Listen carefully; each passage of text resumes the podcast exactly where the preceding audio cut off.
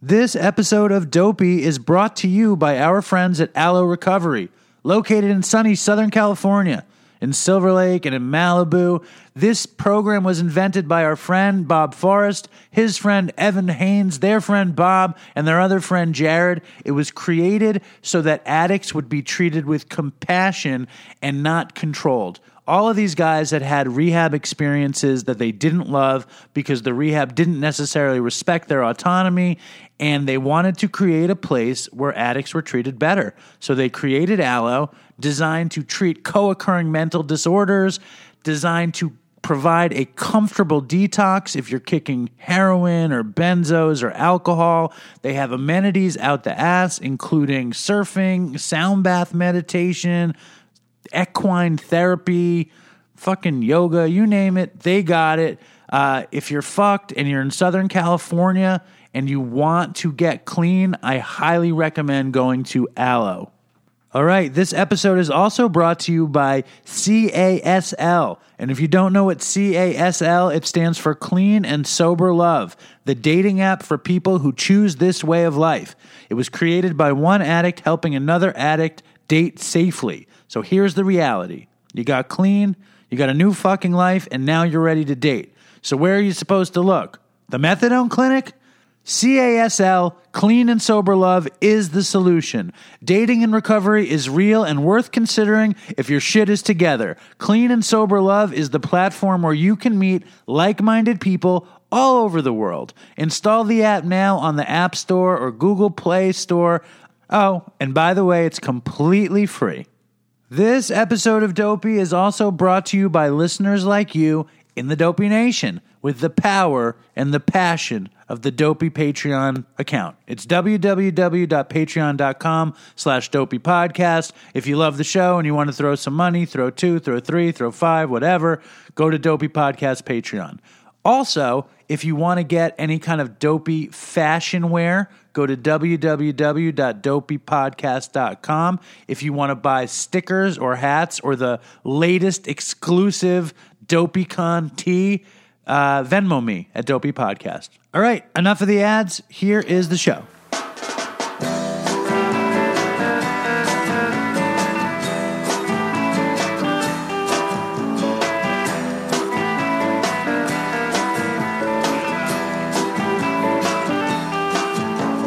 Hello and welcome to Dopey, the podcast about drugs, addiction, and dumb shit. Unfortunately, What do you mean? What do you mean, unfortunately? That's the show. So- I know. But this is a dream episode for me. I think I've A been. nightmare for me. It's your nightmare I'm episode. trying to escape. You don't want to talk about drugs. This is the last. I have an announcement. Please. Wait, first of all, my name is Cat Marnell. Welcome to the show. This is the last interview about drugs, addiction, any of that I will ever do. This is the last one. This is the last one.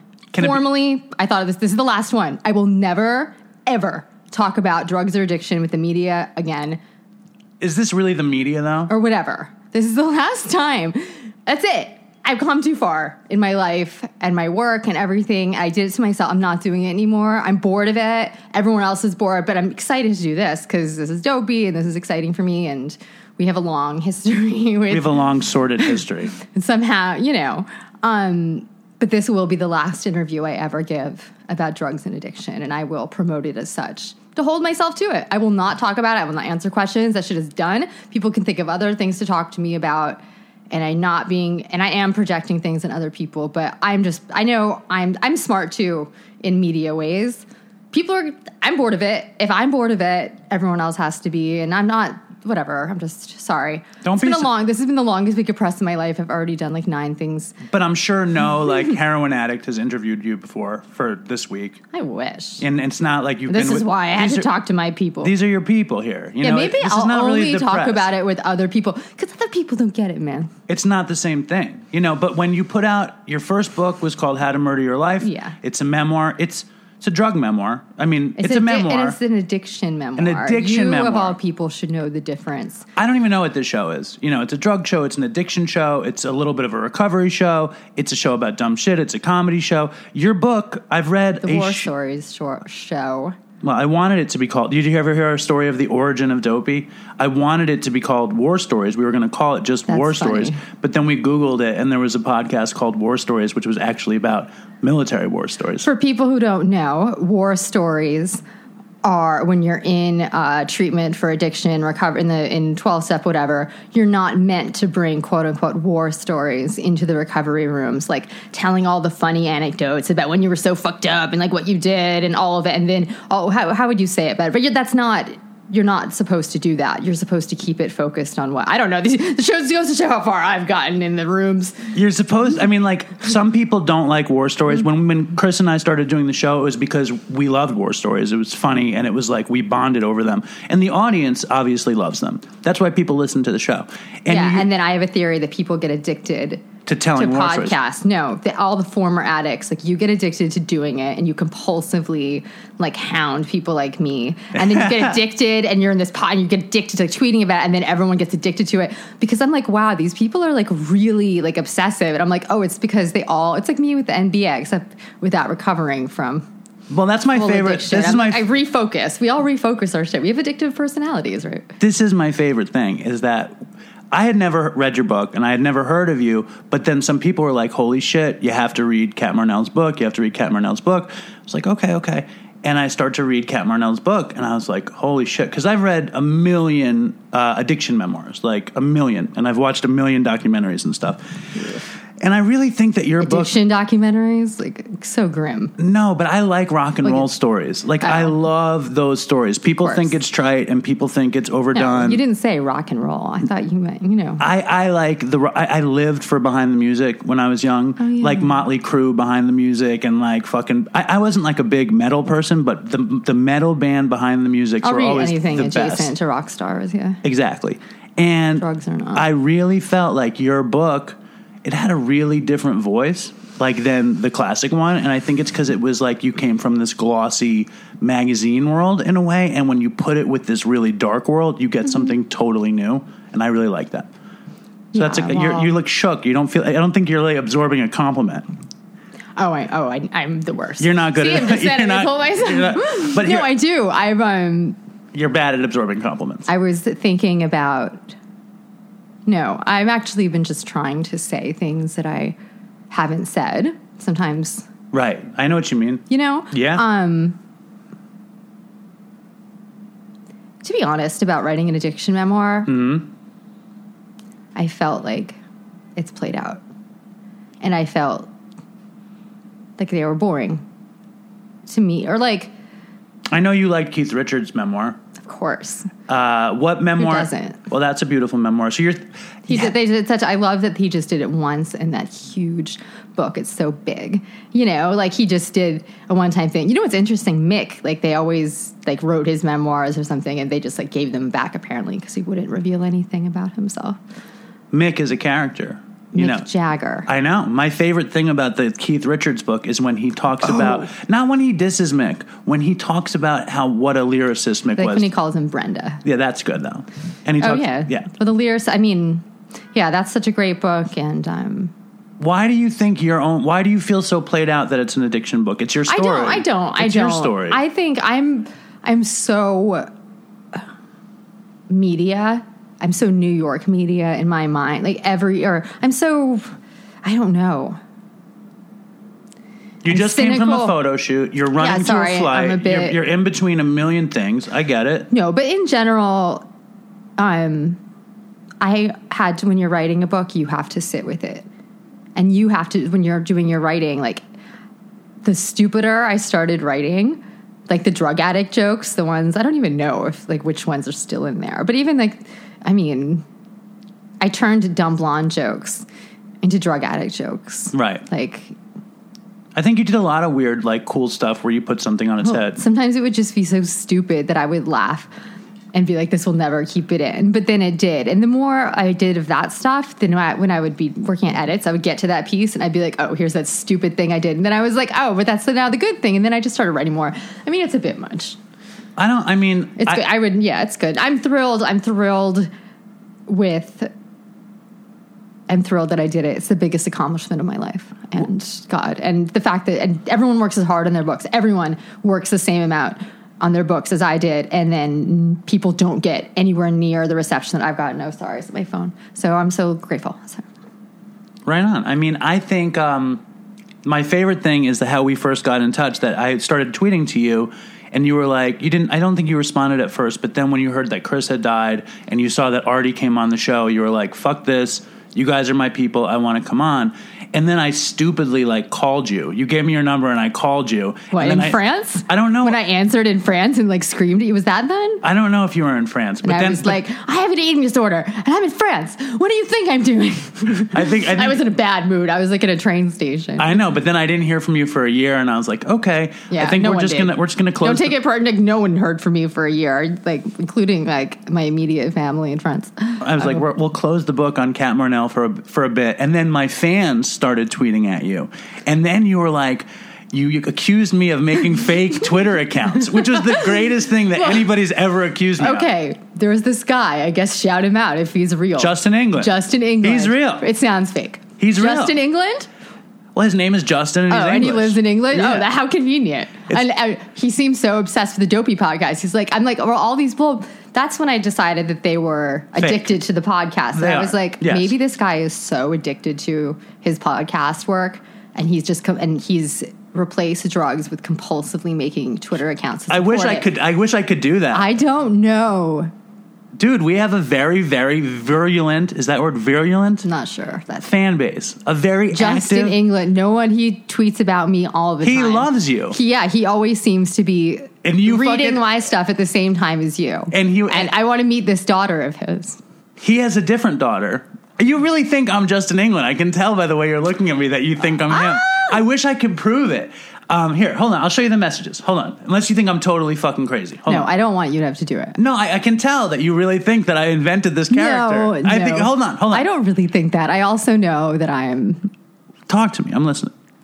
no. first of all, I don't know. Uh, let me show you the conversation, I wouldn't judge you. It's your podcast, dude. Hold on. I tried. I did. I was trying to get my agent said, "You have you're the only person on the internet with real Twitter followers." And I was like, "All right," cuz I was going to sell another book or whatever. And then guess what happened? I put all my info into a fucking PayPal account. Here. And that shit didn't happen. And they have my info. Okay. That's Justin England's uh, messaging to me. Just go through it, and you can tell that it's not unless I'm totally crazy and I fabricated an entire person. I would never do that, and I would never buy Twitter followers or Instagram followers or any followers. I'm too cheap. Like I'm not doing that. That's not what Dopey just happened to catch people's imagination. You know? Do you feel? Are you convinced? Looking yeah, at this, Sure. are you convinced No, or not? I, yes, I would not. I would never. I'm not like I'm not. You know what? I hate when I was traveling for Uh-huh. my some of my recent some of my friends who are like my dysfunctional family were doing the thing where I was clearly I was somewhere and they were sending me the pics or it didn't happen, and I was like, "Fuck you, dude!" Like I'm not sent. And then I was like finding myself like sending photos from like Croatia, be like, "It's really me." It's because I wasn't in my photos. I was like, anyone who think. And then someone else told me recently, "Yeah, like we all thought you were lying that you were in Europe." I'm like, "Are you serious?" well, you sent I'm a like, lot, lot of Europe pictures. is all I have at that time. Yeah, and I wasn't in them because I'd burned my whatever. I don't want to talk about all that stuff. you don't want to talk about that? No, I'm so curious about that, though. I know, but it's like not. It's not like I need to stop. I want to stop. Um, just talking in this negative narrative about my problems. You know, in my book, How to Murder Your Life, Jean Godfrey June always. I love how you my said mentor. her name. I love how you said her JGJ, name. You Jigga. said it with so much fucking love. Like, Oh, I love her. but when I listened to your she book, she would stop me and correct me. She would say, anytime I'd say something negative about myself, she would say, stop. And she said it harsh too. She was not into that.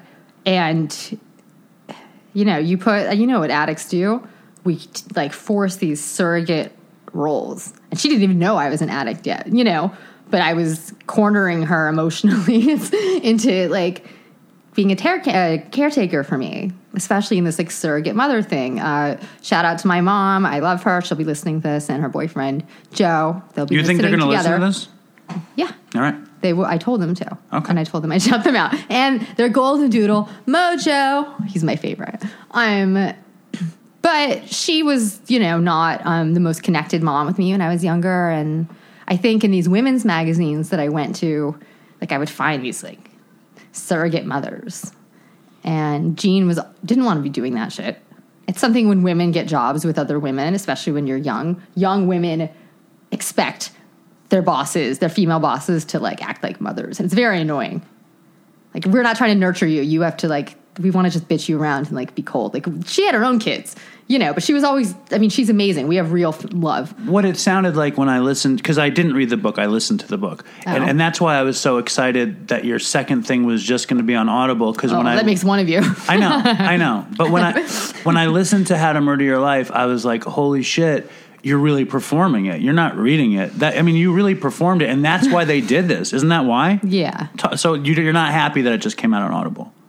Oh, I am. But people are like, I want to read a book. I don't want to listen to your voice or whatever.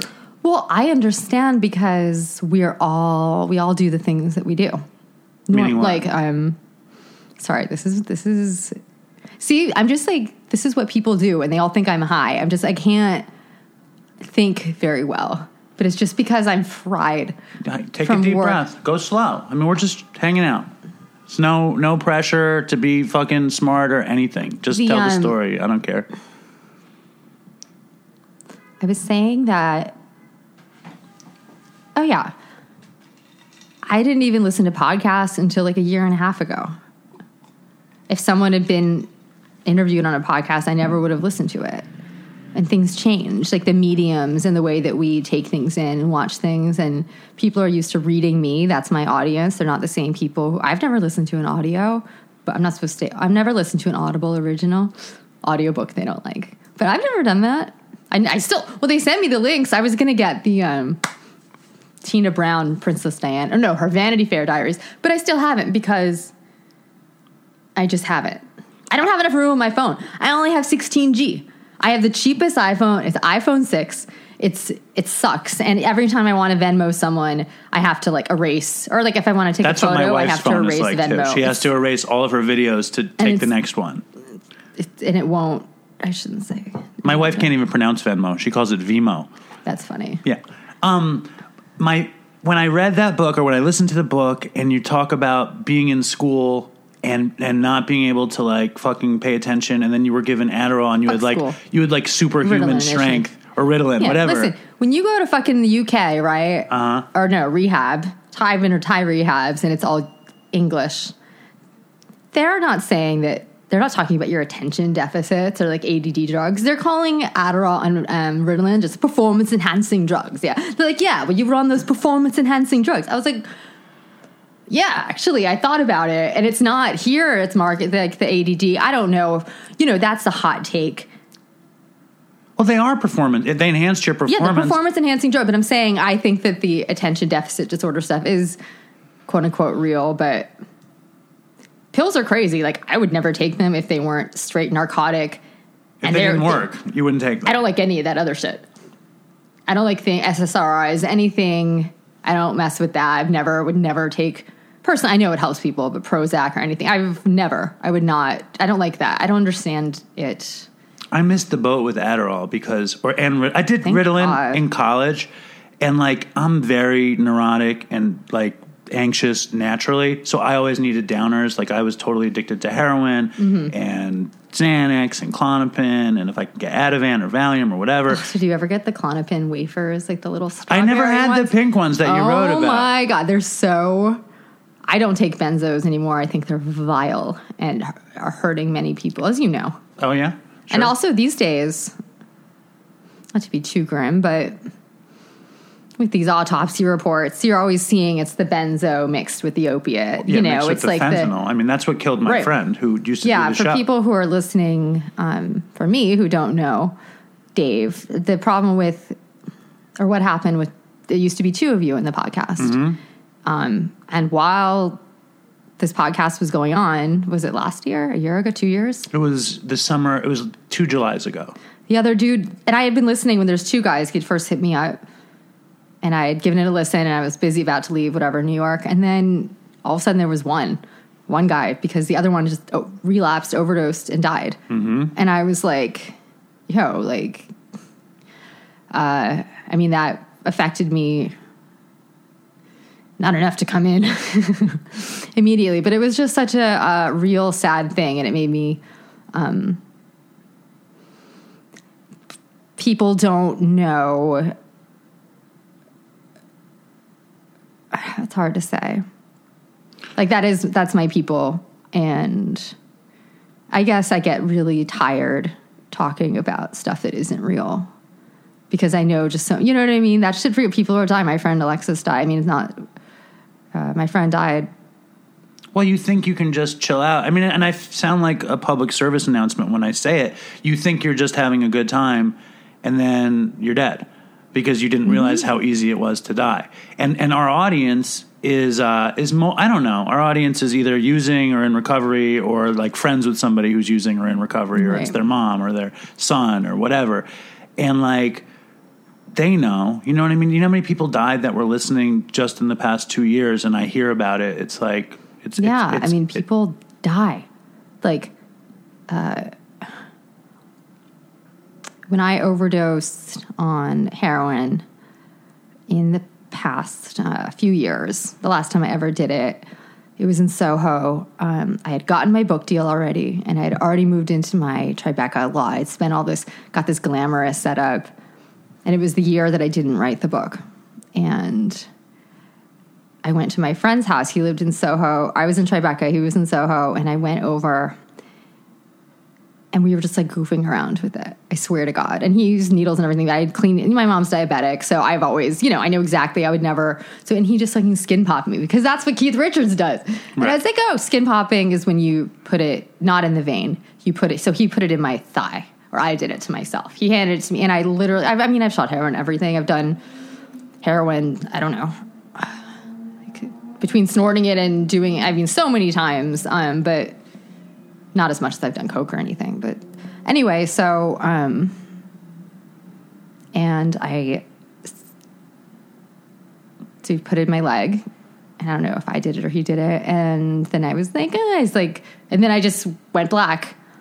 And I woke up and it was like half an hour later and I was in the shower, like his shower. And He he, was dragged you in the crying. Yeah, he had dragged me in the shower and the paramedics were there a few minutes later. And uh, I was like, and then they were like, "What did you take? What did you take?" And he wouldn't like say anything. And that's like always. Then I was like, "Heroin," you know. And they gave me the naloxone, the ambulance. I went down to the financial center, that new, that hospital. That's, and I was hooked up, you know. And I mean, I that was could have been death. It's so fast, and it was a real overdose. It was the only time I had that real opiate overdose. And then my friend who I had done it with died. Uh, That guy five died. months, yeah, Alexis, and he was my friend from high school. He was the most Right. glamorous guy at my high school. He was, he was the guy dead he within took months. you to the Hamptons. He was the first guy that took you there No, no, to New it's a York. different guy. It was my friend. I call who was he in the book? Alistair. Right, He's right, like a guy that's that's different. Alistair was the cool guy that I partied with in the hotel rooms when I went to boarding school. He was like the cool. I'm trying to remember. I know I put him in there because I was, but uh, his real name is Alexis Moyaris, and he was um like so beautiful and like rich and glamorous. He like Upper East Side kid, you know, Mm-hmm. very troubled. He had gone to Cascade, and now he's fucking dead. And it was all that that same brand. It was around when Philip Seymour Hoffman died, and it was the same downtown brand, that Ace of Hearts or whatever. And I had those dope bags.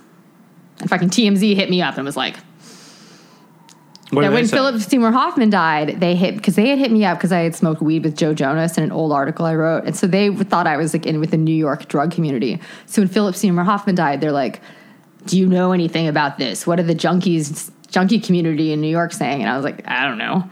But then I was like, "But I do have the same brand of heroin bags because I used to." Is that what you them." said? Yeah, and they put my and I sent them a photo. I was like, because I just overdosed on the same brand because Alexis had put them in my bag earlier that night because he. Sorry, I don't know if I'm doing No, you're making- correctly. no, you're making a lot of sense, actually. before I overdosed, I'd be like, Alexis, Alexis, can I have the dope bags? Because I collect them for the stamps, right? Right. So people who don't know, the heroin bags come with uh, stamps. It's like stamps on them. branding, Yes. and everyone who does dope or drugs like collects them at a certain point in their lives. It's like our baseball cards.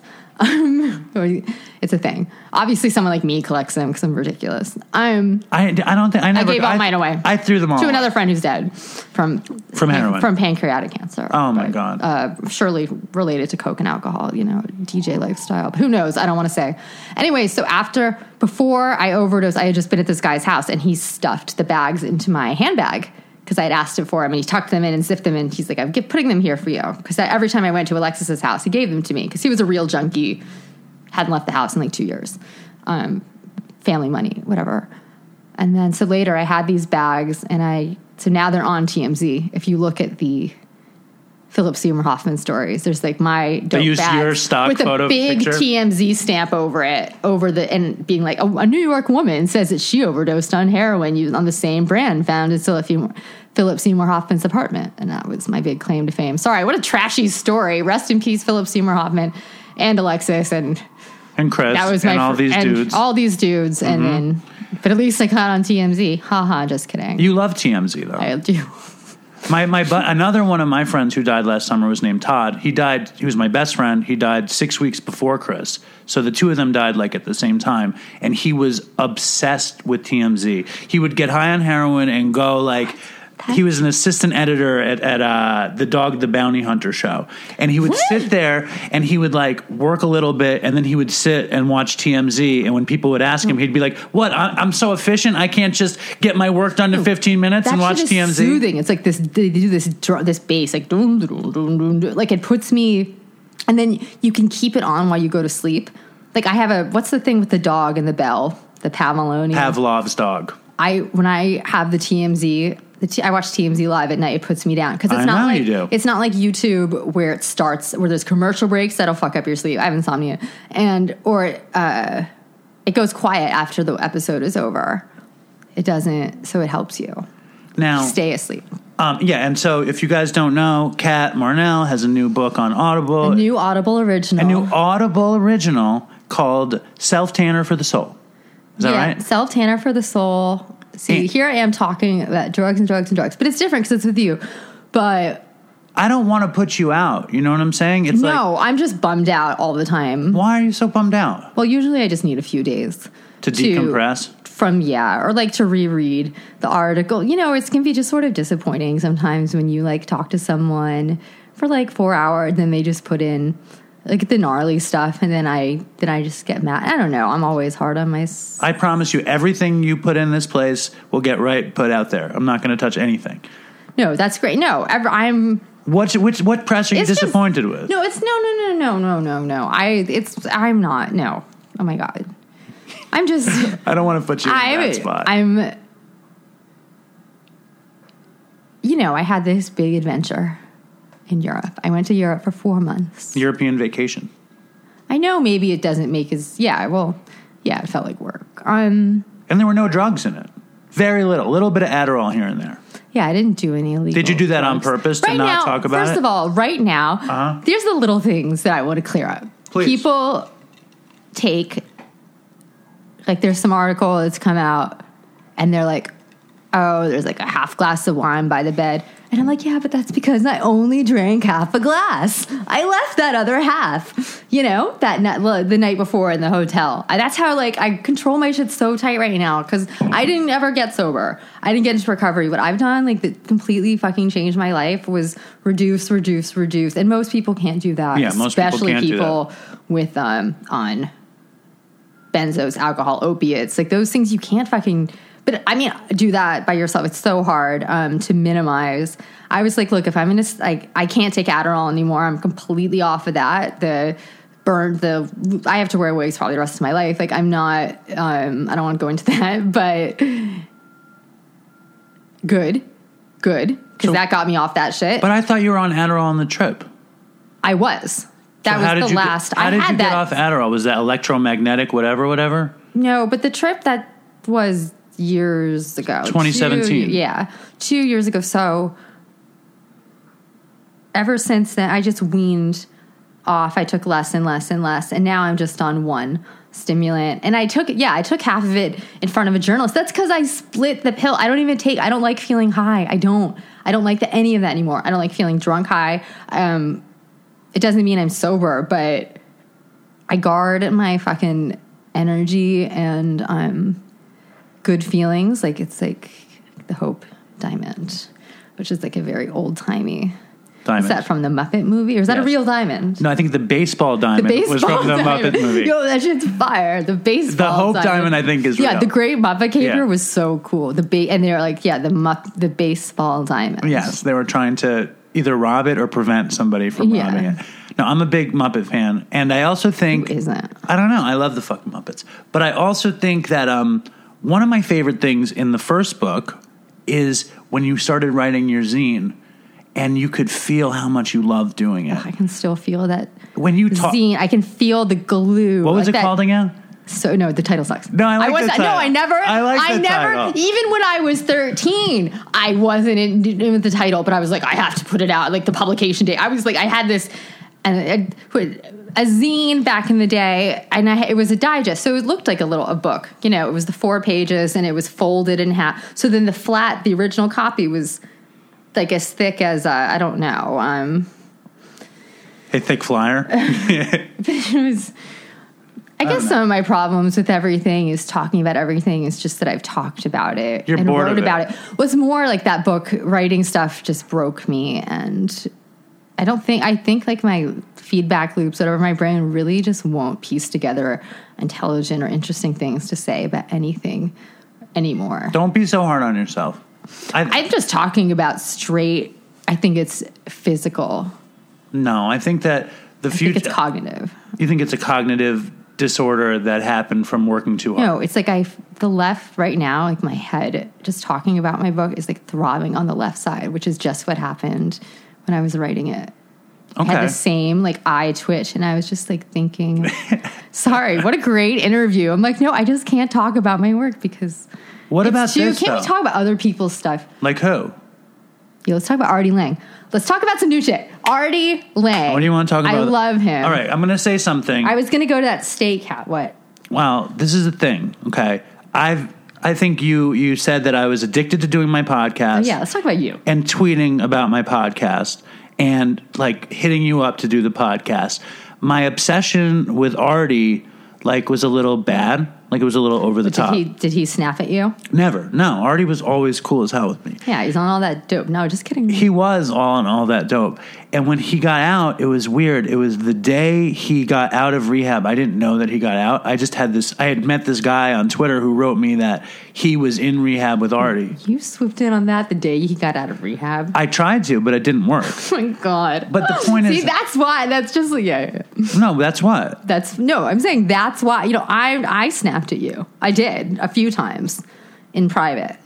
You did, but you also thought I had fake accounts. You thought ju- I was Yeah, just but an beyond that, I was like, stop. Like, I don't want to do it. Like, if I did, I would let you know, and I will eventually. And then I did. This time, I reached out to you saying I am anticipating actually coming through to do this. I know, and I was surprised. You know, Yeah, because but I get it. No, but actually, I guess whatever you did worked, right? I'm here. I'm not anywhere else.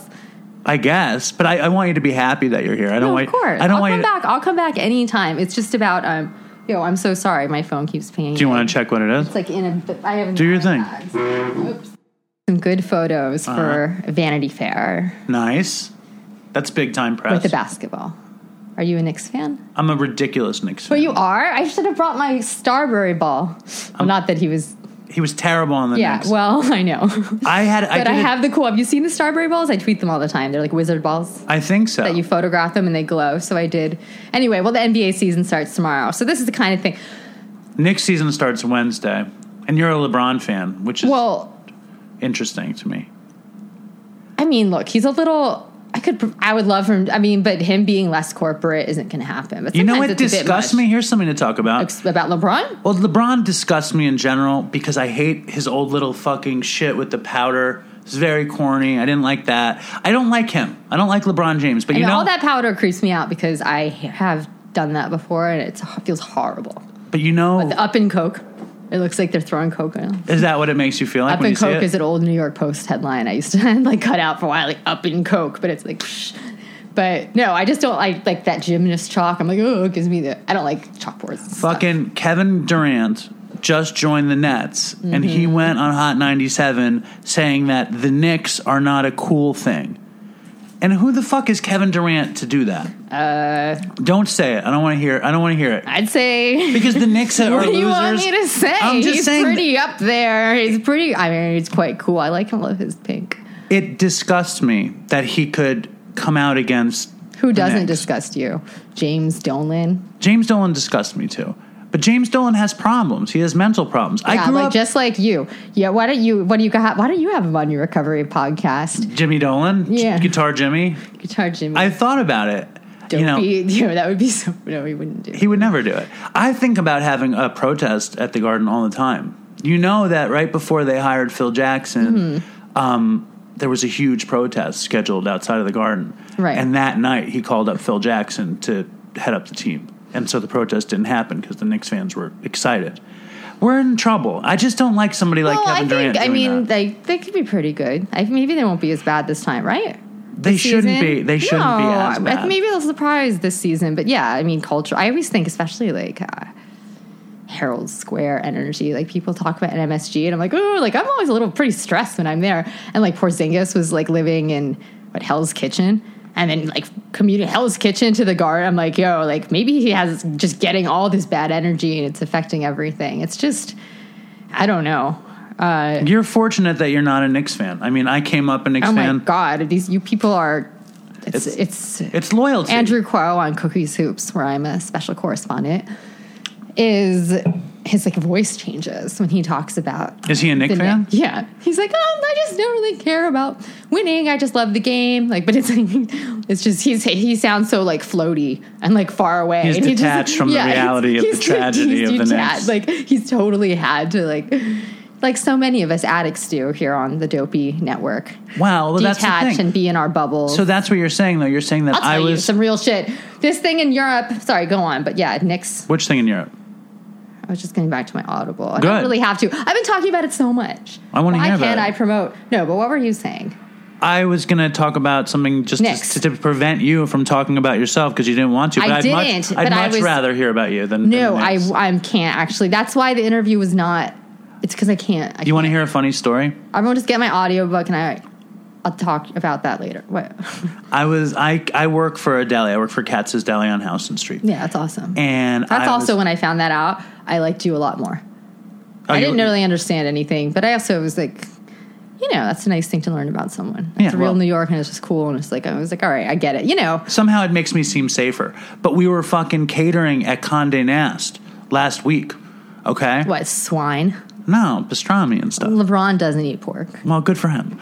Um, so fucking, we're, we're in Condé Nast, and like all I could think about was you. Uh, I, I've never been at that building. Well, yeah, it's very it's very difficult to get in, and uh, and we're What's serving. that? Hol- It's on the World yeah, Trade you're- Center. No, I know. I was about to make fun of some of the art in the lobby, then I decided to keep It's not great, yeah. But so I, Jose Parla. I don't know. But as as we're serving pastrami to all the people, I asked probably fifteen people if they heard of Cat Marnell because like you're my connection. did? I did. What? Well, I was I, I was That's, a, listening. that's a dope look. Uh-huh. I was listening to your fucking book, and I'm in Condé Nast, and you had a lot of Condé Nast pride in the first book. And they were like, I don't know, no. And then somebody had heard of you, and, and she said, Oh, well, what did you like about the book? And I said, I said I liked everything about the book. The book was amazing. And she said, Oh, and she like she gave me this look like, Oh, you're a fucking drug addict. Was the look she gave me. And she walked away. What? And then this What? other girl showed up. This other girl ran up to me across the place and she said, I heard you mention Cat Marnell. Wait, this is amazing. Way to bury the lead. This is what you did. This is recently, Yeah, two weeks ago. And Two Mondays wait, Some ago. young, some girl ran. It's like a younger person. Yeah, go, go closer to the mic though. A younger person ran over to you. I'm guessing. Yeah, and she was all pierced up, and she goes, "I know." She goes, "She goes, I know who you are. You do that podcast." and I said, "Yes." Wait, that's amazing. Isn't that amazing? Um, Condé Nast. at Condé Nast. Um, but it's funny. I feel bad because you're saying that I'm so obsessive about. I'm like crazy about the podcast, but I think I'm crazy about the podcast like I was crazy about drugs. I think that's a fair assessment. Oh, 100%. I never thought it was anything else. I always, that's why, also, the whole time I've known you, even without knowing you you, haven't known me. from talking to you, Uh huh. I've always treated you like a fucking junkie. The same way I treat myself. You know what I mean? I Uh-huh. talk shit about myself. Dude, I- I'd be like, dude, no, because I, you have, I've been, we've all been around people so much. I just like, it's the same. You know, I, you have to be polite to everyone else. But with And us, you know with how us, is. Yeah, I would just, I always, I've always thought from day one, um, with you, it was yeah that you're compulsive about this stuff. But that's great because you're fucking sober, dude. You're in recovery. and I want the show to be as Yeah, good as that it can you be. do. But it's just like how you are with your work. Of course. Don't you Oh my find God. yourself doing your work to fill that thing up inside of you? Like, does it like that? I would love to. My the any work that I'm. Well, I've never done anything else, but I think with words, it does. Like when you're working with words, and words are so much, and they they've broken me. And then and then I have trouble with the rest of my life because I'm focusing so much on making that perfect. And on the book for a bigger scale, it was really too much. And on top of being on. Um, like to really talk about why everything happened with my hair. I don't want to go into it, but I think that the long term stuff for the writing a book um, and the obsession and the perfection that I had to have, the focus I had to have, and then taking drugs on top of that. That's finally when my system. Um, it's like that's when the something. That's when I cracked. you snapped. Yeah, and uh, and now I have a lot of trouble with talking and writing emails and screens and stuff. I don't know it's still, but that's why um, when I was doing the Audible stuff, it was really cool um, to just look out the window. And I was doing it on the trains. I had this unlimited train ticket. It was great. It was great. And that, and you said in the book how traveling was the ultimate remedy for a compressed brain. And you said how traveling was like the perfect thing for you to do, but you also talked about it being very lonely. Like was it was both, I guess. Yeah, yeah. I mean, I'm glad I I never. No one can do the same shit I'm doing. No one else is. Uh, I mean, in, my life, you know what I mean. Everyone else has an apartment. Like I, I used to have an apartment. I couldn't. Have, I it's because my lease ended, um, and it was time to go anyway. And I put everything in storage, and I had income that wasn't didn't require me to be at a job. And this is a lot of fucking moving parts for other people can't come with you. And so when you have this um, spectacular life in a lot, a lot of ways, it, it is going to be kind of lonely because I'm doing all this like dope stuff. But and then when you're like, "Oh, pay for you," like, "Oh, I offer to pay for you," you know, people don't want to do that either. Like they have their own shit going on. Right. So I hear you. So where do you go next? Tonight, I'm flying to Paris. What are you doing there? I have a lot of work to do. I'm working on some stuff. Um, Is it top secret stuff? No, um, I do work for other people, or it's something kind of new that I'm doing. Um, I enjoy it because it's not connected. When you're like, when you have your name attached to everything, you can't. You know, I used to be able to write a bunch of dumb stuff all the time for money, like about beauty, like beauty copy and things. But now, sorry, I forgot that I'm. Anyway, You forgot that what? like, can we go back to the Knicks? No, I don't want to talk about the Knicks anymore. Why not? Because the Knicks are a bunch of losers that I'm obsessed with. My daughter even turned on the Knicks. My wife wears a fucking Brooklyn Nets shirt to mock me without That's knowing so funny. without knowing that. Do you think you'll- they'll be disappointing this year? Who the Nets? Mm-hmm. Definitely. Oh, wait, because you hate them. Well, I think Kyrie Irving is a uh, a powder keg ready to blow at any second. I think he's often injured. I think just like he went to Boston and Boston was worse, he's going to go to fucking New Jersey and they're going to be worse. Well, if that happens, it's not New Jersey. It's You're New so Old it's school. Wait. fucking- it's totally oh, New Jersey. that was that's supposed to be an insult. totally. Are you kidding? And I have friends. I have a ton of friends. Jersey's cool. All right, whatever you Sort say. I have a ton of friends from Brooklyn, right? Like a ton of guys who I work with are from Brooklyn, and they all said if they had just changed the name from the Nets to something from Brooklyn, they would have become fans. But because what? Like what? I don't know, The Cyclones? They can't. Well, that's a, that's like a, I think that's a minor league baseball team, the Cyclones. I was thinking, what? are- Like the Conies, Wouldn't be bad. the Brooklyn Conies. that wouldn't be bad. be horrible. I think the Nets is a good name. But they're What, the New it's gonna- Jersey Nets. You know, that's just who they are. And I hate that their fucking shit is black and white. They they did that to like be like NWA I- I- or people have a problem with that. I've never. I think there's so many offensive color schemes in the NBA. like blue and orange. It's terrible. What I thought OKC looked good. Oh, you're talking about no. I thought the Knicks colors looks good. You do? Yeah, I feel like I came up. I like primary colors though. I don't like all that like like Cavs like and LeBron's like LeBron looks bad in those, those that Lakers yellow was bad. They're going to be good though, unless Anthony Davis, who's also injury prone, gets hurt. I like all of a sudden I find myself I find myself rooting for injuries, which I never used to do. I know, I know, it's not good. It's not good. Well, Let me ask you this. Mm-hmm. I see. I don't want to stay on basketball. too bad. The question is this: I was gonna go, and I have this plan. I was gonna go. I know where Artie lives. I've been to Artie's house. I Wait, recorded. what were you gonna do to poor Artie? Oh God. I know where Artie lives. I've been to his house. knows. I could. I know where he lives too. Do you know where his apartment is? Uh, I was actually going to ask he's you to. lived in the same one since like 9-11. I was right? actually going to ask you to come with me there this morning, but this Oh is my my, God. thinking. This is my thinking. I was I like, want to meet him. I've never wanted to meet another celebrity, as I told you. But I, I think it's annoying to. I mean, he's this is this is the mercy of my father's six cell phones in the kitchen. oh, that's so funny. It's very senior citizen Jewish. Hold on. It's amazing. All right, I'm going to turn it on, and I'm going to turn it off. What do you think about that? Oh, awesome. Thank you. Um, so this morning I was gonna I was gonna get the fucking ferry to Hoboken and go to his house with my gear and try to record. Three weeks ago I did this. Okay, I got To all- Artie? I went. I brought all my gear and I went to Hoboken and I decided rather than disturb poor Artie, I wrote him a letter and I left him a letter. What? Do you think that's crazy? Yes. Why? Yo, you're like Bobo from the Howard Stern show. when you showed up at Howard's daughter's birth. But that's why I think Artie would get Artie it. got out of rehab. No, he wasn't Bobo. No, but Artie has balls, and you have balls too, and that's something that I that I'm connecting the dots with here.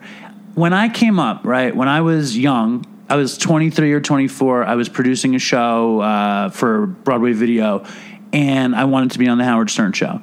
So oh, God. I created a fake award for Howard Stern. It was mm-hmm. 1999, and I said that. 78% of my fans voted Howard to be the entertainer of the millennium. And he beat Adam Sandler and Bob Hope and somebody else, Jay Leno. Mm-hmm. And they believed it. And so Howard had me on the Stern show one morning. It was September 22nd, God. 1999. And the That's night before, amazing. I stayed up K-Rock? on yeah on coke and oh. heroin and ecstasy with my ex girlfriend. We stayed up all night, and at five in the morning, we walked to K Rock from down the street. I have an apartment on Twenty Fourth Street, and we get there right, and I had I had actually hooked up with a, a very famous talk show host daughter. And I was high on heroin and coke and ecstasy. Leeza Gibbons' daughter. I'm not going to say who because I have I have Montel Williams' I have some I have some respect, but I knew that if I had told Howard that I was a on heroin and b had hooked up with this very famous person's I'm not going to tell you this very famous person's daughter that he, I would be legendary.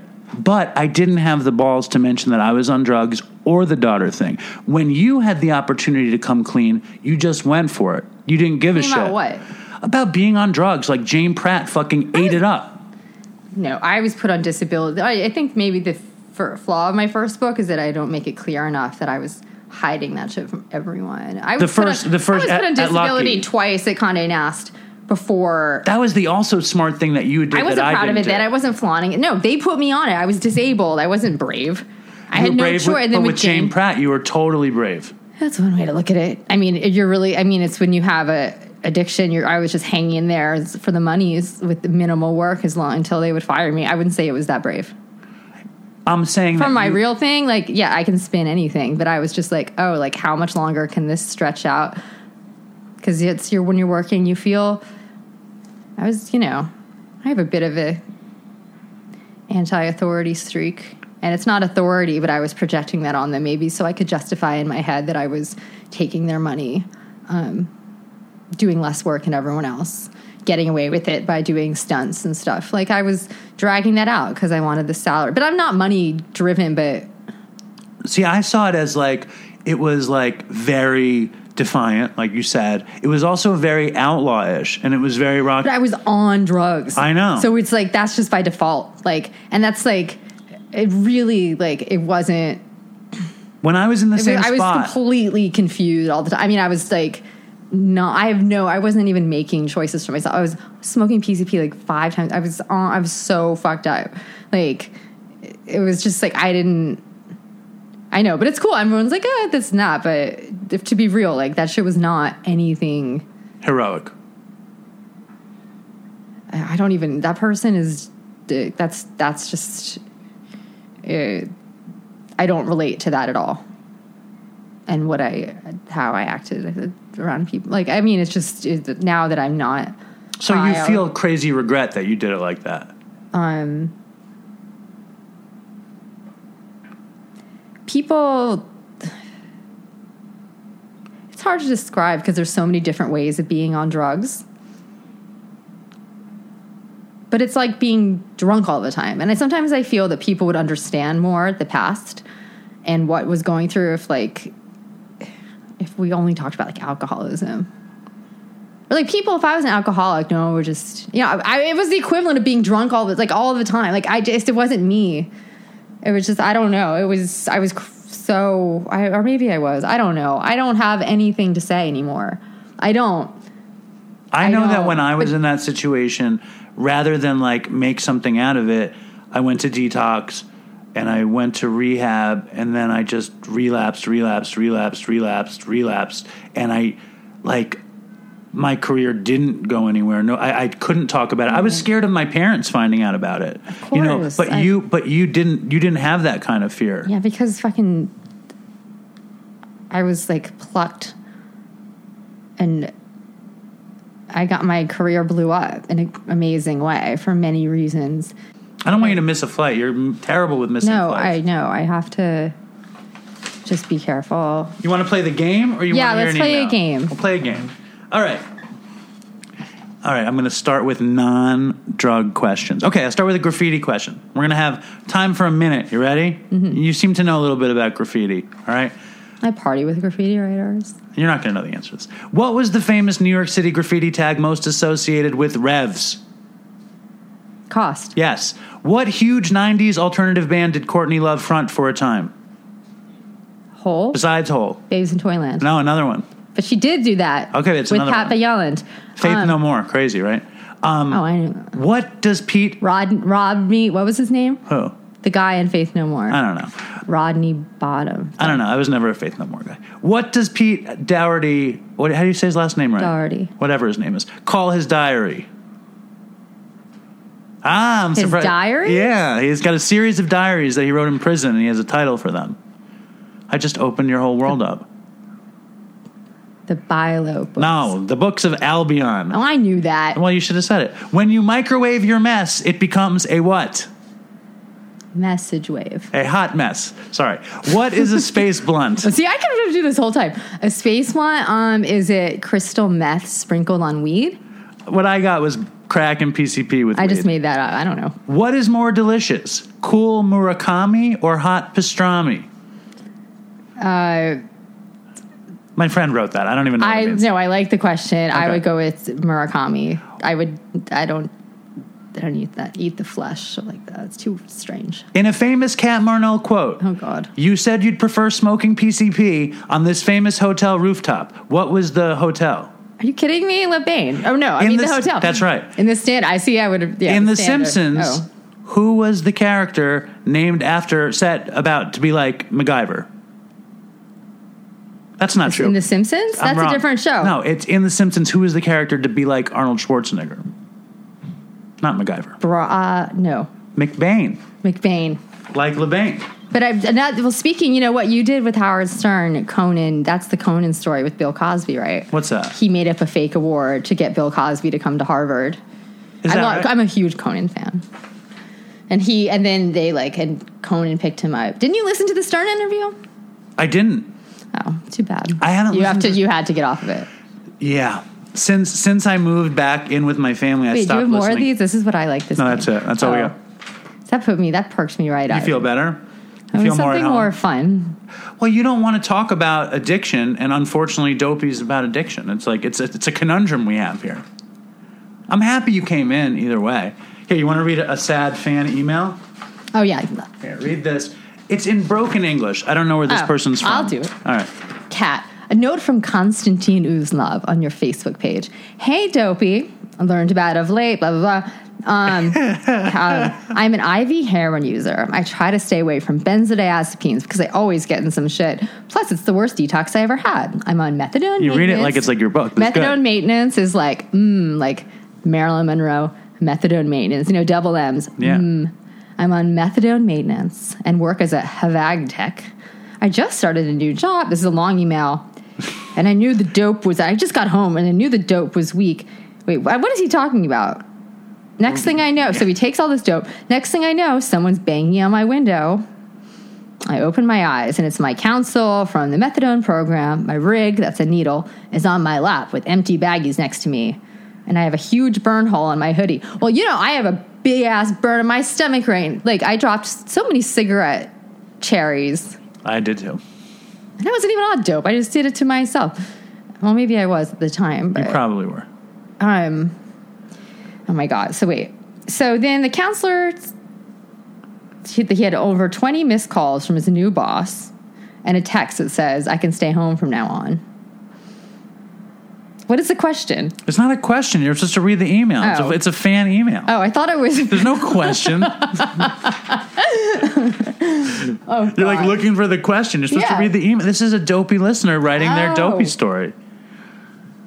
You don't need to know it. Just read it. Oh, and then well, it's really long. And then she hands me her phone, and it's playing a recording. This is about her, her mom, his mom, and it's um, it's the junkie in the kitchen with the, it's him in the kitchen with the plate in his hand, putting food from a fridge, and the plate slips from his hand and breaks on the floor. So for people, those of you who don't know, a big thing with any addicts, alcoholics, anyone is that your relatives and friends film you to shame you later. Did they do that to you? No, but I'm sure they would. I camera phones and stuff. If I had been around anyone who cared, that's why I always hung around people who were glad I was on drugs. I mean, um, but especially you know, you film the person who won't change, and you're like, look sh- what look you what you did. become. Look what you did. You don't remember any of this. You know, that's a very typical thing. So that's what the mom was trying to show him, and I like you giving the little book report on the email. it was uh and it was a really and he's like mind you the whole time and so he has this frying pan he's trying to put in the microwave because he's all doped out. His mom's filming him. And he's like mind you the whole time i'm nodding out and twisting side to side front to back. And then he goes it was really the funniest and most shameful thing i've ever seen me do. And then toodles for chris and stay strong dopey nation. Well i just like to say ilya yesevev I think you're absolutely terrific. And yeah, that could be a good show. Like America's most Most fucked up drug stories. no funniest no, but it's not America. Like it's like America's funniest home videos, but, it's like the most horrible, sad, twisted home videos of junkies and alcoholics. Well, my daughter watches America's Home Videos, America's Funniest Home Videos, right? And there's a whole like section of it where they show like people coming out of the dentist's office and they're all fucked up. Oh, yeah, and shit- it's like it's like crazy. It's like they're totally Shout fucked out up. to David After Dentist. what is that? The, that famous one of the little kid who's like, "Is this real life?" Yeah, yeah, And yeah, his yeah. dad's filming and I Yeah. shouted him out in one of my um, One of your what Pulitzer Prize winning blogs? works of Lem- art. Let me ask you this. Where okay? are my XO Jane blogs? Huh? No. Let me wait. Where are your XO Jane I don't blogs? know. I don't know. No, I want to ask you this. You said, and this is going to bum you out, but what the fuck? You said you didn't get into recovery, but you were around it so much. Like, what was the? Why didn't you? Why didn't I? I don't know. Why didn't you move to China? Uh, I Not don't know. my world. It's not my life. It's just I don't know that, that stuff. I don't know. I have no idea. Has I never wanted to. Okay, that's a fair answer. That shit is not normal. What recovery It's great. It's amazing, but it's a big commitment? recovery is quite different than I think just saying, saying sobriety. Also, it's the nature of addiction not to get sober, right? But sobriety is different. Um, and I'm off. I'm, I'm not one of those people who's anti-recovery. I'm pro-recovery. I I've always liked going to the meetings in New York, the midnight meeting, all of those. Um, I love sober people. I trust them. I look up to them. I latch onto them. I used to in the past. Uh, who knows what would have happened or could happen. You know what I mean? If I met like the love of my life tomorrow and he was a sober guy in recovery, I'd probably do it. And you're young. You can still be Yeah. sober whenever you want. It's also um I've just done so much. My thing for real real talk is uh I've been bulimic almost my entire life. And it's like with drug addiction or anything that doesn't mean half the time that means that I'm not right now because I'm fighting. But it's like uh, that is the primary. I'd say much even more so than drugs. That's that's my thing, Your my bad thing. And when you um, the medication I take now, which is an amphetamine, and I take it in a very low dose. I don't want to shout it out just because I don't like doing that, but it isn't Adderall. You know, um, I just take one pill a day, and uh, it is um, FDA approved for the treatment of binge eating disorder. And it's not just for ADD or whatever. You know, it's something that keeps, I always describe an eating disorder as uh, like a radio station in your head, like something that you hear constantly and you can't shut it the fuck up. What does it say?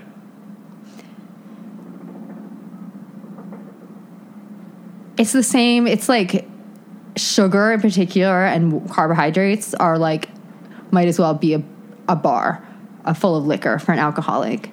It's like the kind of thing where if and it's the recovery stuff is not easy. I've been to eating disorder recovery groups in the city that those girls are fucking struggling, and um, I wasn't in there with dudes, but lots of you. That shit is hard, and it's you have to um you have to totally cut foods out of your circle altogether because it triggers you. Processed sugar, Like specific ones, right? sugar, bread, everything. It's um And you love the junk foods. uh, it's not even about love. It's just um It's built in. It's just like imagine if you could eat whatever you wanted endlessly and endlessly. You never ever had to stop because you, at the end, could just throw it up and you knew that. And so you get into this habit of doing that. Like, it's not about like throwing up meals, it's about, um, I feel like it's what women do instead of like when men have like are like sex addicts and like compulsively masturbate. They're like in the, like the porno boots and like or like you know like those guys who like masturbate to exhaustion and injury or like if they're rich they get all the hookers. Like girls like binge on fucking food. Like oh yeah. Um but anyway, I keep that locked down with a little amphetamine and that's something it's not worth it to me it's not it's too hard it's too hard without it i can't i can't have my life like that it's too much work you know well, so how how is that? How do, what do you deal with it now? How do you deal with it now? i take amphetamine And it works for that. For the most part, or here and there. Mm-hmm. i use whatever? skills i know uh, i use halt you know the hungry angry lonely or tired thing except some you apply it to so that's what something that's a skill you learn in a rehab whatever um one of many i think that's but like they tell you what to watch out for in trigger workshops, things that are going to trigger you. Someone would do halt when they're walking past a bar. Like you should, if you're hungry, your blood sugar is low. You're angry, you're mad at someone. That you'll drink on that. If you're an alcoholic, you're lonely, you're tired. Those things you watch out for them, and you don't go near alcohol during that. Like I'm that way, but with the grocery store. Um, and that's every single day of my life. I monitor that. I get food early in the day for the rest of the day. You ate before the interview. Yeah, I don't let myself get. I bet you go like when I'm tired and run down. I don't shop at the end of the day. Also, my speed. You have to like let it wear off so you can sleep. I didn't ever used to do that, but um, things weird things help. Like dark chocolate doesn't trigger me. Dark chocolate like seals my food day. Um, but like if I have milk chocolate, like a Hershey bar, like that makes me want more. Um, That's interesting. but I'm still I love dark chocolate. yeah. I don't keep food in the house. Like I've never had gross. I can't have anything like that. Um, but it's I'm never uh, I'm never like this week. I didn't do it in the past ten. I didn't throw up in the past twelve days. Twelve days. That's so great. that's good for me. Especially this is candy corn season. Right? that Well, though I'm not allowed to do that. So um. is there a 12 step for that or no? Oh yeah, of course. is it? Overeaters Anonymous. And do you ever go to that or no? Or is that just too much? yeah, but uh. You know, I don't I'm not somebody that says anybody should do anything. No, those it's good. The more skills you learn, the better. I advocate for people like us to have as much peace as they can. You know what I mean? That's it. You know, try to enjoy your life as much as you can. And I think like in some ways like and I don't mean this in a negative way, because you wrote this crazy addiction memoir, I feel like you painted yourself into a corner. Yeah. And I don't think you should feel like that. You did something amazingly I mean it's an amazing piece of art. It's it's helped a million people. It's amazing entertainment in itself. And you don't have to be that person in the book. You know what I'm saying? You can. I mean, this book, the Audible, the Audible. What do we call it? Audible present, original Audible. It's like you're, it's not a drug memoir. It's a travelogue, and Yeah. it's beautiful, and it keeps you company. And I saw Europe through your eyes. I I went to Amsterdam once when I was 19, and I was a ridiculous stoner. I tried to do coke with my buddy, and we wound up having meth, and I was up, you know, for mm. days, and it was, you know, that was my only time in Europe, and I got to experience Europe through you. So I appreciate that because I don't know when I'm ever going to get there. You know, I'm old and with kids and stuff. Kids, you can travel with kids. We're poor. Europe- I'm poor. I can't be traveling with kids. I can't even go anywhere. yeah. I mean, we're doing we're doing my incredible podcast in my dad's kitchen. I know Yeah, it seems like Bryce, dopey. We have some um, Robert, Indiana, or the Gary, Indiana. I Who's Robert, Indiana? Who's Gary compared Gary, to Robert? Indiana is the town where Michael Jackson's from. Robert, Indiana did this print. That's so funny. Robert, no, Gary, Indiana. Yeah. Gary, and the artist Gary, Indiana. And then who's that? Uh, oh, the, from the, oh, I was just there, the museum. I don't know, Oh, no, he's the guy, he's the surrealist. Um, I, I studied art history at Purchase, but I don't know anything anymore. SUNY purchase? Yeah, that's where I went. That's where Oh, I did my first good- heroin. Oh, great. I'm just- yeah, that's, I've been, that's a good, um, was it conservatory program still there? No, I. Yeah, of course. It's a music, film, art. You know, I, I, did I photography. art. Everyone should just do art history in school. What did you study? Fucking nonfiction writing at the new school. It's a at the Eugene Lang. It's a they call it a concentration instead of a major, but it's cool. I did all journalism. cl- I mean, not journalism. But you wound up writing memoirs. You did I what know. you studied. I did. You know, I used I to take very- when I was 15. I used to take harmonica classes at the Eugene Lang School. oh, really? Yeah. That's exact. It was like one long harmonica class. Was it really? I got whatever grades I wanted. Told them what was what. But anyway, yeah, that's like from the in France. He's the surrealist artist. Like in the museum, the guys, the guides that come up and they flip the paintings over for you, like spin them, and they're like, "Look, it moves," and I'm like, "Oh," he he does like weird shit. All right. I don't even know what that is. Um, that I can't. oh, that's his name. Yeah, Vasarely. yeah, Vasarely. yes. Vasarely. yeah, there's lots of good. Um, And that's Ben Shahn. But it looks. I don't know what that is. It looks like Picasso to me, but it's not Picasso. It, it's Ben Shahn. it's like an old McCarthy campaign poster, right. maybe. That's what it is. Warhol had one of those too. Anyway, so that's. I really do think I have to go. Listen, I'll come back anytime. What Maybe have you, you learned? Need What- another person. What have you learned from sometimes. this experience? Maybe you're going crazy. Wait, we didn't finish the. Wait, like can we finish the Artie thing first? That's, I want your You were going to Artie. No, you're a don't go to pseudo famous person, and No, I'm not. Well, you're a pseudo famous person, and Artie is a pseudo famous person. You're saying, do not go to Hoboken. Don't go. Does he respond to you? Well, I don't have his number anymore. Oh my god. He hasn't responded to anything in a while. I don't have any way of communicating with him except for going to his house in Hoboken. You say don't go. What if I go with? No, you do not go to his house. So what do we do? We'll go to, next time he has a show and I'm in town. I know what he's going to say. He's gonna be like, "Yeah, Dave, good guy. Uh, yeah, I'd love No, to do the I'll show." come with you. We'll see if maybe You like, proposed to him on Twitter and he ignored your proposal. And you're Cat Marnell. I saw Exactly. that. I pay close attention to you. You Yeah, I did- did I proposed. propose? You proposed to Artie always say on Twitter. Well, I've I've never. I've, I mean, I'm just a. He, he's from. Dude, do you know see that's a fucking shutout now? Just like this guy's in survival mode all the time. He's not sober. If he is now, it's just been like new as it always is. Survival mode. You have to think like you're good. You've been sober a long time in A little recovery. while, a little while. Like us, when you're coming at us, It's scary, right? it's not scary. It's It's, like that we're like just fucking trying. We're- it's like we're treading water, and that's a choice in a lot of ways. Because yeah, we're not in recovery, so we're not letting ourselves like float down the river with the current and like take it easy. We're fighting, you know, and we're still like we're still here and we're surviving, but we're exhausted because we're doing it the hard way. We are, and you can do you can like I changed my life so much, but I'm still make like doing it the hard way because I know that someone like me would have an easier time from day to day if I wasn't. If you gave recovery Addiction is a big it's not even about drug. I think I should talk about like giving up addiction. Like it's not even about the drug. It's about not dealing with the addiction.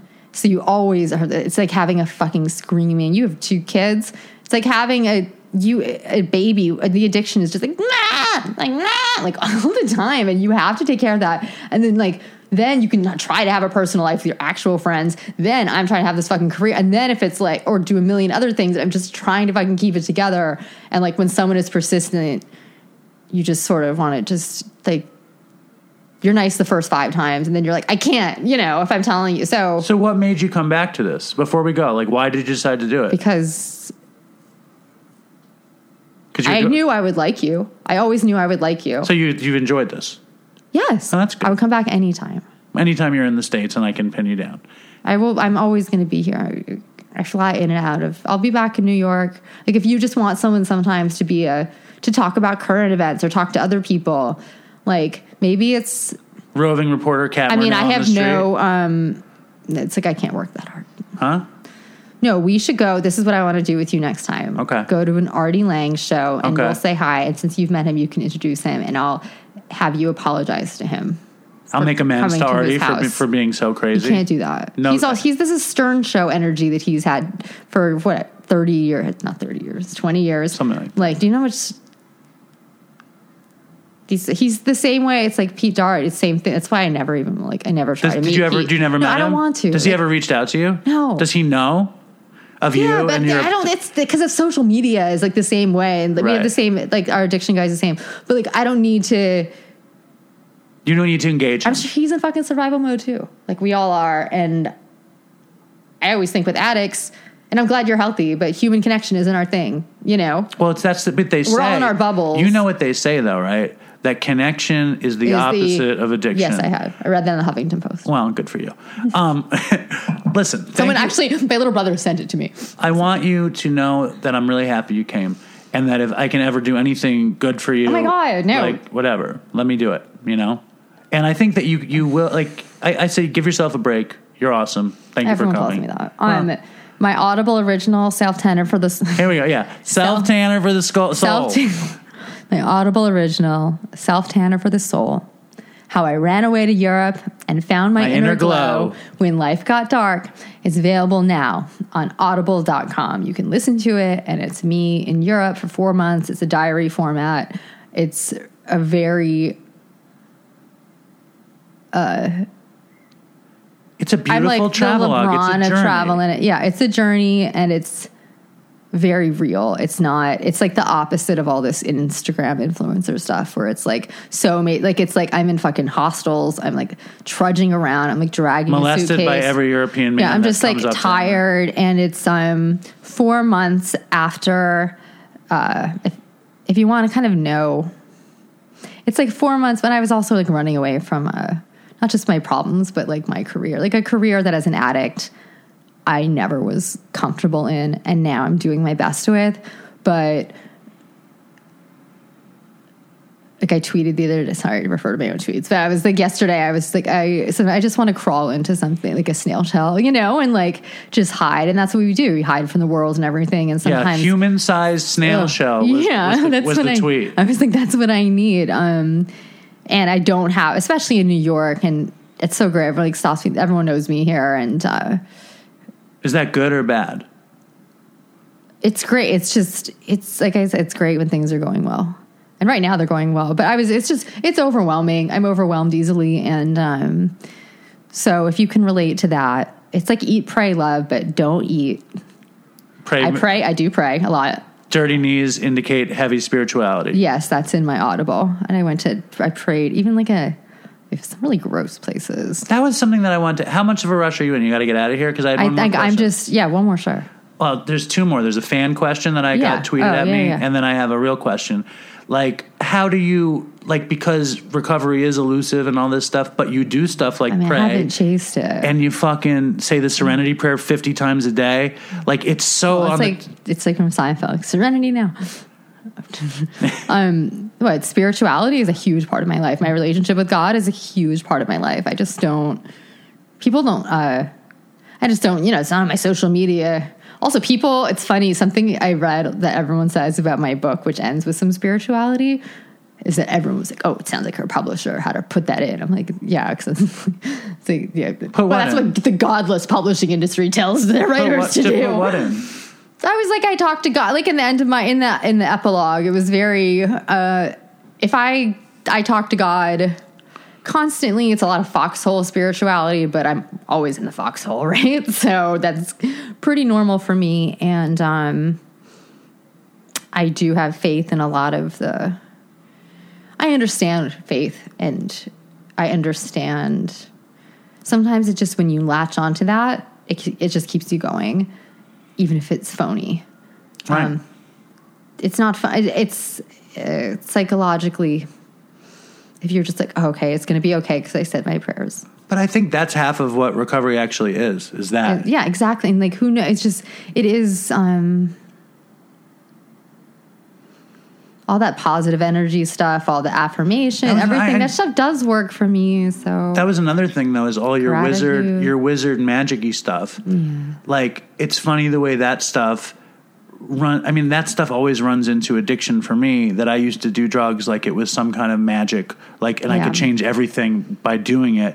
But the world is full of incredible magic too, and I think that you captured both kinds. In well, magical books. thinking and control. It's like No, but that If book, it's this- Sorcerer Mickey, right? That's my wizard thing. He's the guy who is like, instead of doing all the work himself, in Fantasia, if you remember that thing, he's like, he tries on the sorcerer hat, he's like pointing the wand, and the broom starts sweeping for him and doing, getting the buckets full of water, and that's the performance enhancing drug, right? Right. And so then he's like, oh, this is so great. He's zapping, pointing, he's like, doom, doom. He's in the Sorcerer Mickey outfits.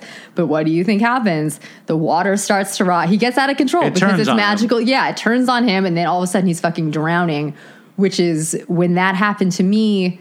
First in the apartment when I fell down in the water, and then in an audible when I was rushing down the river. That's what I thought of because the Sorcerer Mickey thing had been my thing forever because of the connections I have to addiction and performance enhancing drugs with it. So when I did find myself rushing down the river, I was like, did I really just make this thing happen that I used to like think about like watch the movie all the time? I'm like, am I really in this river? Like I just it's too much.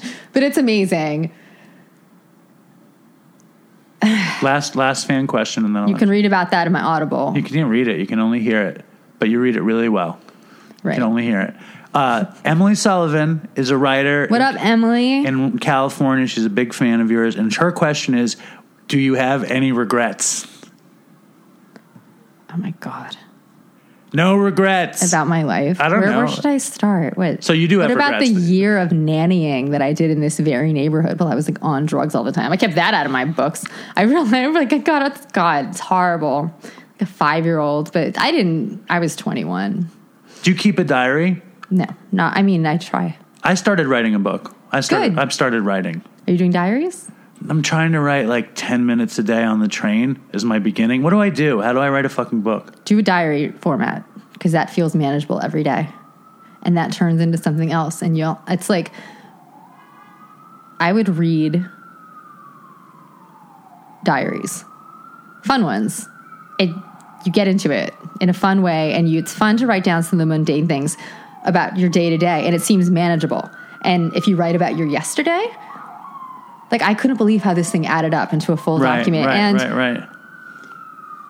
it's good. It has all this mundane stuff that you wouldn't put in normally if you're doing heightened work, but that stuff's interesting. Like I always like start like this is what I'm wearing today, like this is what I ate today, like I'm on this train, like and then you talk about what happened like yesterday. Like the, just the one or two things that stuck out. You don't have to go through your whole day. You're like yesterday cuz that and that's all you need to do. It's about keeping it manageable or else you won't do it. Same with exercise, anything. It's like I'm just going to do this little thing and just write about the two thing. And you just that's good to have in general And it adds up. it and I'm telling you, you can sell these diary formats now, or like because that becomes a thing. I hear you. You, the things come out of it, and for you, I don't know. There's lots of things. We can talk another time. I, I truly have to go. I wish I could talk more. You've been a pleasure. Thank, you for coming. I'll come back. Right Sorry, Dopey Nation, I didn't get to you. Let's next time we could do all games, emails. You and this is the last time you're going to talk about drugs and addiction, though. We barely No, scratched only the with you. surface. You'll do it with me again. Only with you. All right, cool. Thanks, Cat. Only with the Dopey Nation. There you go. Stay strong, Dopey Nation. Justin's going to be so psyched that you didn't think he existed. Justin, have a have a jolly good day. Have a jolly England. good day. Justin, everyone, everyone follow the real just what's his Justin England eighty eight. I don't know. Justin England, 88. Let's see. I don't know. That's And not him. Stay strong, Constantine. Thanks, Cat. Don't miss your flight. So that was Cat Marnell, and uh, very happy she made it to my dad's house and came on the show. And if you guys were worried, I'm certain she made it to France on time. And if you guys were also curious, the Knicks faced the Nets tonight, and uh, the Knicks were. Uh, you know, they were getting their asses handed to them most of the game.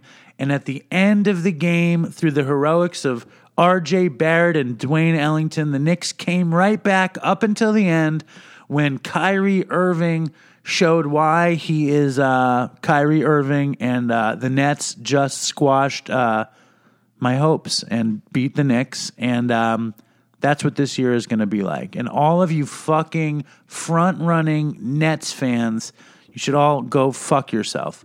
But I'm certain that Cat Marnell will be back on the show. She told me she will. And I bet you she talks about drugs, addiction, and dumb shit again on the show because there were so many stones that were not uh, turned over. And um, I know that a lot of you Dopey fans, the Dopey Nation, our peeps, are wondering what happened to the DopeyCon recap. And I'll tell you this Cat Marnell was available to show up the week that I was going to do the DopeyCon recap. So next week, we will deliver the DopeyCon recap. And I just want to say that DopeyCon was uh, one of the greatest experiences I ever had. Fucking insane to meet so many of you guys. Whoever was there shared the incredibly love glow that was DopeyCon. Want to thank Cormac for fucking doing it up, recording the whole thing, playing guitar with me at the end. I want to thank Tim from Dank for speaking, Ray for playing beautiful songs, other Ray for delivering a nice kind of metered, muted, dopey message.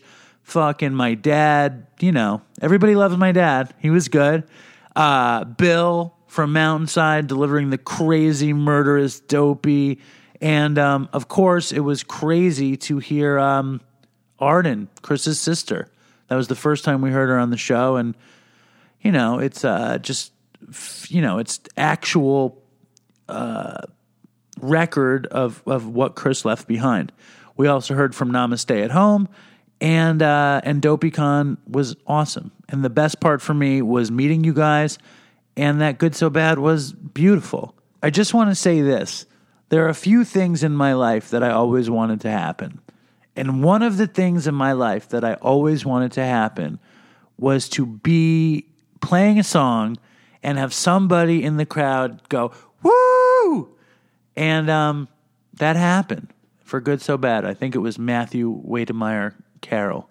So thank you, Matthew. And Matthew also brought bought a shitload of dopey merch.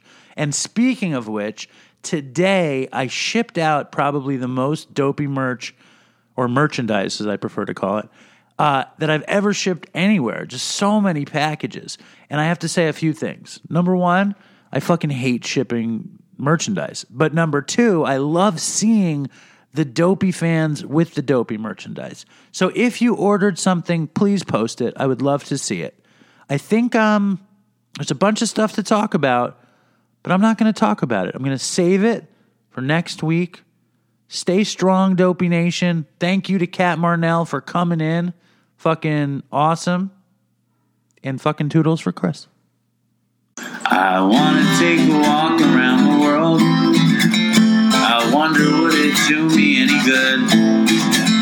Until I get some money in my pocket, then I guess I'll just have to walk around my neighborhood but I wanna be good so bad. I wanna be so good, so bad, so bad. I wanna be good so bad. Bad desire's all I ever had. And I wanna take a ride up in the sky. Watch this aeroplane just pass me by. And I wanna see a Lear jetliner take a dive just to show all of these people what it means to be alive. But I wanna be good, so bad.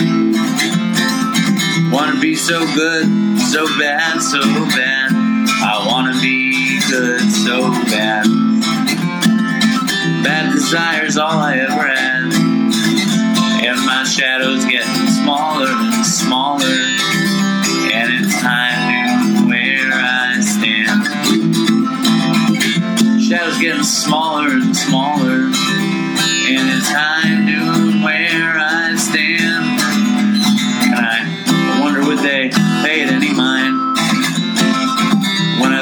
Busted, city far behind.